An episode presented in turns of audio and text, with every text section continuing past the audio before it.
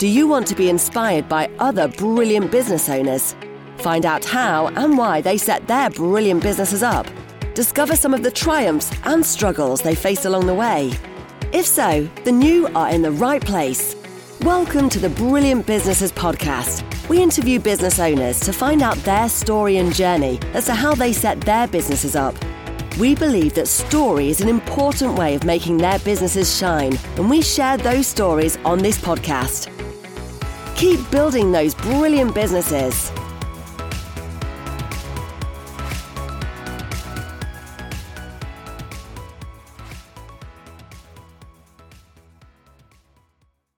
So, good afternoon, everyone. Welcome to a Brilliant Businesses podcast.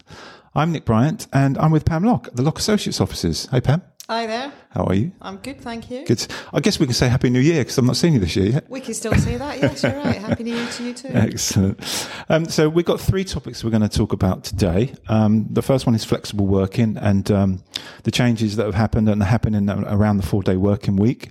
Um, we can talk about the, the menopause um, uh, after a, a, House of Commons um, committee findings, which was in February 2022. And then finally, we're going to talk about redundancies because there's been some large businesses that have um, been making more people redundancies than small businesses, which is really bizarre. But um, so let's talk about the flexible working and, um, and, and go into that a bit, Pam, if you can. Well, I think it's important to talk about it because it's mm. going to affect a lot of businesses.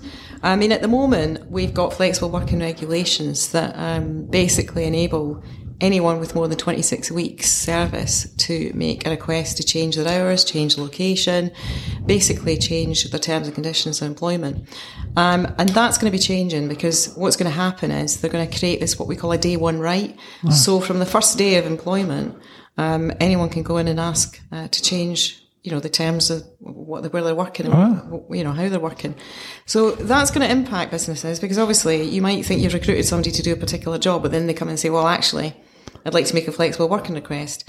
And the other change that's going to happen is, is that uh, at the moment, the employee has to set out how they think it's going to impact, you know, the change that they would like made, how that's going to impact on the employer's business.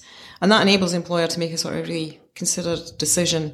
But what the government is concerned about is that employers are using that to sort of reject requests. And you've got eight grounds on which you can re- reject requests, and they're quite wide. Right. So what is, is really underneath this or underpinning this is the government is trying to introduce more flexibility, enable more people to remain in the workforce mm. by having arrangement, flexible arrangements put in place. So it's making it easier for employees to be able to be granted flexible working requests yeah, that yeah. they want to make. So for an employee, that's um, that's quite a that's quite a strength to go into their new employers and say, look, actually, those hours you've set out for me, I disagree with those. I want to do these instead, and they've got every right to do that. That's what you're saying. And um, well, they can request it. Can I mean, request- obviously, you're still going to have a situation where an employer has to give it serious consideration and can reject it, mm. but they're going to have to be really careful about how they, they go about that. Okay. They're going to have a shorter period of time as well. So instead of having three months to consider it, they're only going to have two months. Right. Um, so I think it's going to be tougher for employers to reject requests uh, going forward. Yeah. Okay, yeah, it's going to be tricky for them. Well, there's uh, already been some negative output. I mean, you know, there's been a negative reaction to it yeah. by employers, um, particularly, um, you know, Dyson. They've come out and said that they are really concerned about the impact it's going to have on them and other businesses. Yeah. And the four day working week, um, where does that fit in with it all? Well, the government have been trialling this. Um, mm. They set up a special project. There were 70 businesses, different sizes, took part in it, and it started um, last year. Yeah. It's now completed, and we're waiting for the results. There has been some positive out, you know, uh, reactions to it. Um, there is one business in Brighton that's decided they're going to keep on uh, doing that. Um, it, it basically was a pilot just to see if it, it was it was going to have an impact on yeah. productivity. Yeah. And as I say, there seems to be a suggestion by nearly half of the companies that took part that there has been an improvement in productivity. Okay. Um, so there are a lot of businesses that are now looking at how they can retain staff, which still remains a massive problem yeah. for businesses mm. because we've still got you know a lack of people with suitable skills in the marketplace. So you do want you don't want to lose your staff. Mm. So a lot of businesses have been thinking about how can we keep our staff happy, and there is. Um, quite a sort of uh, a wealth of opinion that actually moving to a four day week might be something that could appeal to a lot of people. Of course, it doesn't work for every sector. No, right. You know, but you know, I think it's opening your mind, thinking about how you can be more flexible, more creative about how you work with your staff engaging with them as to what they would like as well. So there's no point in you thinking, well, actually, a four day week sounds like something our staff would like. You know, we do a lot of staff surveys for clients, and, and it's principally just trying to establish what are staff wanting. Yeah. Yeah, I guess employers have got to up their game all the time, haven't they? To Yeah. make sure they're not going to lose some staff. Because we were saying earlier, you know, they can get headhunted at any time. That phone call can come and they get a better deal or they, there's, so they must, it must be hard for employers to keep coming up with new ideas to, to make sure that employees are happy. Some of it is the mm. basics things, though. I mean, Yeah. you know, just saying thanks, Yeah. you know, for work. It's, it doesn't cost anything, but it mm. carries a lot. Mm. Um, you know, looking at your benefit packages is important. We were talking earlier about training, and actually, that's really important. Training and developing your staff, and we've, you know, we've got Loch training and wellbeing, which is designed to look at how we can sort of work with you to help you, you know, develop, train your staff, but also look after their well-being as well. Because again, that's something else that employees are expecting their employers to to do more for them. Yeah. So it's important to look at it holistically in the whole. Hmm. Yeah, it's a really good, really good point. Um, yeah, and if anyone's got any questions about that, please get in touch with Pam because she, can- she can help you about that. Um, let's move on to the next topic, which was um, menopause and the workplace. And um, obviously, it's a big, big discussional point. It happened in the House of Commons um, last year. Talk us through what's going on with that. I mean, obviously, there's a lot more in the media about this because, Yeah. I mean, there's obviously more women in the workplace now that are be- beginning to sort of reach menopausal or are are already perimenopausal. So, um, we've obviously seen Davina McCall talking about it. Yes, yeah. Um, and so the good thing is, is that there is some more discussion in the workplace because it is something that we, we need to confront and deal with. Um, however, what we've had is we've had the House of Commons carried out, uh, a, one of their committees, the Women and Equalities Committee carried out, um, an investigation and produced their out, their out, output Yeah. in terms of their findings. Now, what has happened since last February when they produced that was we've had the government come out with its um, its response on each of the points, and it was disappointing to some extent because I think there were some quick wins that could have been made in terms of trying to really help employers um, manage the menopause.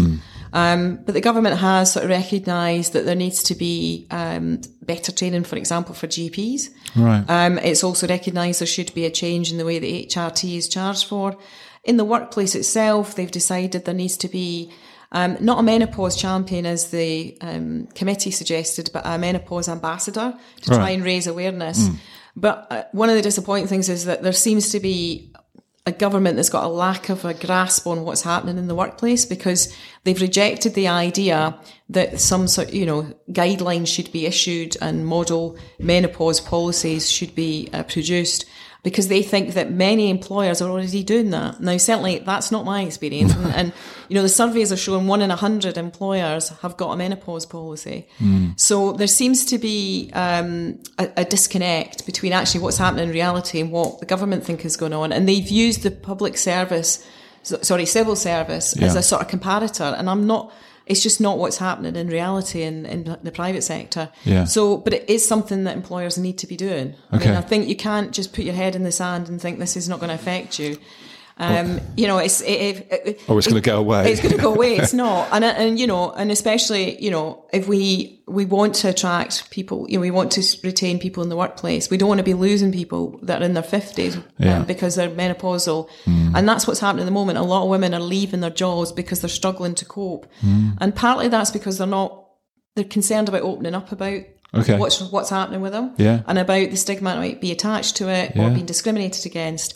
And the government has decided it's not going to make the menopause a protected characteristic to give it that give it that extra legal protection. Mm-hmm. So that's there's some disappointment there in terms of how they've approached it. Mm-hmm. However, as I say, I think it's almost going to get forced upon employers because we have got more and more women that are remaining, Mm-hmm. you know, and people that are, are, are menopausal and remaining in the workplace, and we are going to have to deal with it Mm. Yeah. and manage it. Yeah, I mean, so uh, um, the the question of what employers can do to support their staff with it, I guess it's it, it's sort of obvious. It's just being aware of it, making sure you're you're you're you know you're a bit warm to it. You're not you know you don't push it to one side. It's just the obvious things, isn't it? It is, but sometimes the obvious things aren't obvious to everybody. Yeah, sure. You know, you've got probably a really good awareness Yeah. about, you know, what's going on, um, with women, Yeah. um, with you know in in society. But there's some people don't appreciate you know the impact because they've not had any exposure to it.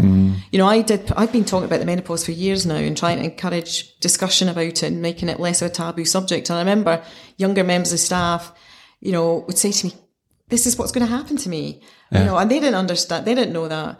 Um, and and you know, yeah, it affects obviously not just you know women, but it affects It's the knock on, yeah. partners. It affects, you know, other colleagues in the team. So yes, raising awareness, training people, having a policy, demonstrating that you're actually embracing it and you, you know, you're not shying away from the subject. Yeah. I think is really important.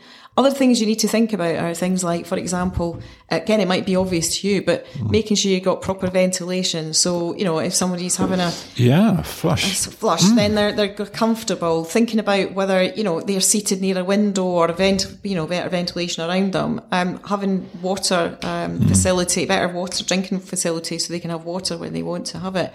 There's some really really obvious things, but actually many employers are not aware of that and or thinking about it. So. There's lots of things you can do. It's just um, thinking about it, say. my my partner um, has dreadful headaches, really bad ones, um, and she she works from home and. Um, she gets through it, but um, she's never said anything to to the people that she's working with. She just you know fights her way through it, but she gets terrible migraines. So, um, and I'm sure if she did say something, that I, I would like to think that they support her in some way, shape, or form. But it's an it's an example of what you were just saying, where you know it doesn't get spoken about. And I think the, other, the flip side of that is that I have a concern that actually there's a lot of symptoms that could be associated with the menopause, mm-hmm. but they're not always because of the menopause. They might be because of something else. Okay, yeah. And I've got a concern that actually it's really important we talk about the menopause, but actually it's important to get, you know, to go to a doctor if you're not sure, because actually it might not be due Yeah, to right. menopause. It might be something more serious. And I've experienced that on a personal level where someone thought it was the menopause, kept on putting it down to that and it wasn't. And so I think it's important, you know, yes, we need to talk about it, but don't think everything, every symptom you've got is a menopause. Yeah. You know, it's worth getting it checked out just Yeah. to make sure. Yeah, yeah, that's a, an, another topic that we go on for for a long time. Um, so let's move on to the next thing, which is redundancies, which we spoke about. And I find it incre- incredible that um, these large businesses are laying off more people than the small businesses. But I guess that's probably a sign of the times.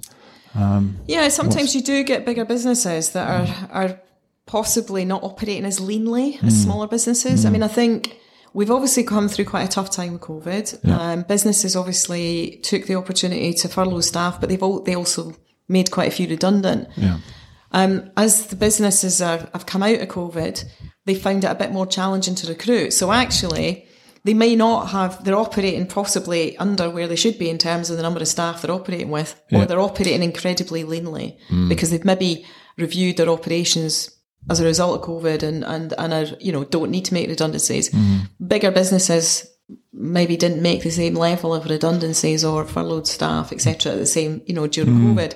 So they're now looking at their operations thinking, well, actually, you know, we don't need as many staff globally. Also, I think, you know, the way we're working is different. Yeah. And, you know, we've got to accept that artificial intelligence in lots of different formats, it's not just robot, robots, is impacting the workplace. And mm-hmm. it's going to result in businesses, you know, reviewing what they're doing and think, well, actually, do we need as many staff? But you're right. Sometimes it starts with the bigger businesses. We certainly had clients that are a bit smaller that are looking at working as efficiently as they can. So they are looking at teams and, and then thinking about, well, actually, do we need five people in that team? We're going to reduce it down to four, Right. or perhaps changing what their o- you know their operating model. Um, so they might be taking out an entire team um, and changing the way in which they're they're functioning. So we are seeing, um, I would say, you know, very very targeted redundancies that are taking place in the smaller businesses. Okay. The bigger ones obviously make the headlines because there's some substantial Yeah. thousands and thousands of people getting made redundant. yeah. We were looking at the example of, of Google and Asda and Spotify and people like that, wasn't we? Um, I guess that uh, maybe a, an upside of it is is that if um, the big businesses are laying people off, there's um, there's some good people about there for smaller businesses to be employed Yeah, with. That's true. Yeah. That's true. I think the only thing is, though, if you're used to working for a very big business, Yeah. sometimes it's quite a challenge to move to a smaller one. True. Because you've got used to maybe having this IT team that are huge. Yeah. Suddenly you go to a smaller business, you're like, right, okay, who's the person in IT I need to get to help? So th- there is a there is an adjustment, but I Mm. mean that can be overcome.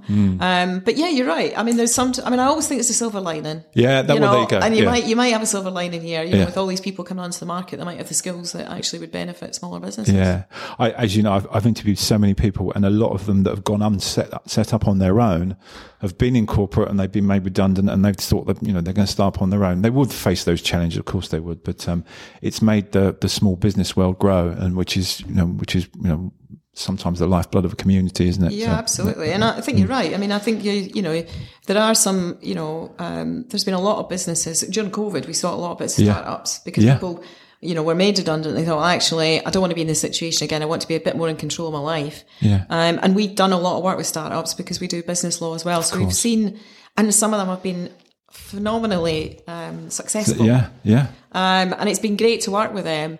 And, you know, and I hope, yeah, these people either, you know, find, you know, the silver lining somewhere else Yeah. that they're looking for. And if not, um, yeah, you can give it a go, start up a business. I mean, I would say it's, I mean, having done it myself, think about it carefully. Yeah, we've spoken about that, haven't we? Prepare to use your savings. Prepare to, you know, get a bit stressed. Make sure you do your prep and your research beforehand. Yeah. Yeah, yeah, yeah. Well, they're all great topics. Um, if anyone's got any questions on any of those, please get in touch with Pam here at Loch Associates. Um, have a great weekend, Pam, because we're on Friday, aren't we? Um, have a great weekend. And um, we'll see you all for another podcast soon. Thank you. Thanks, Nick.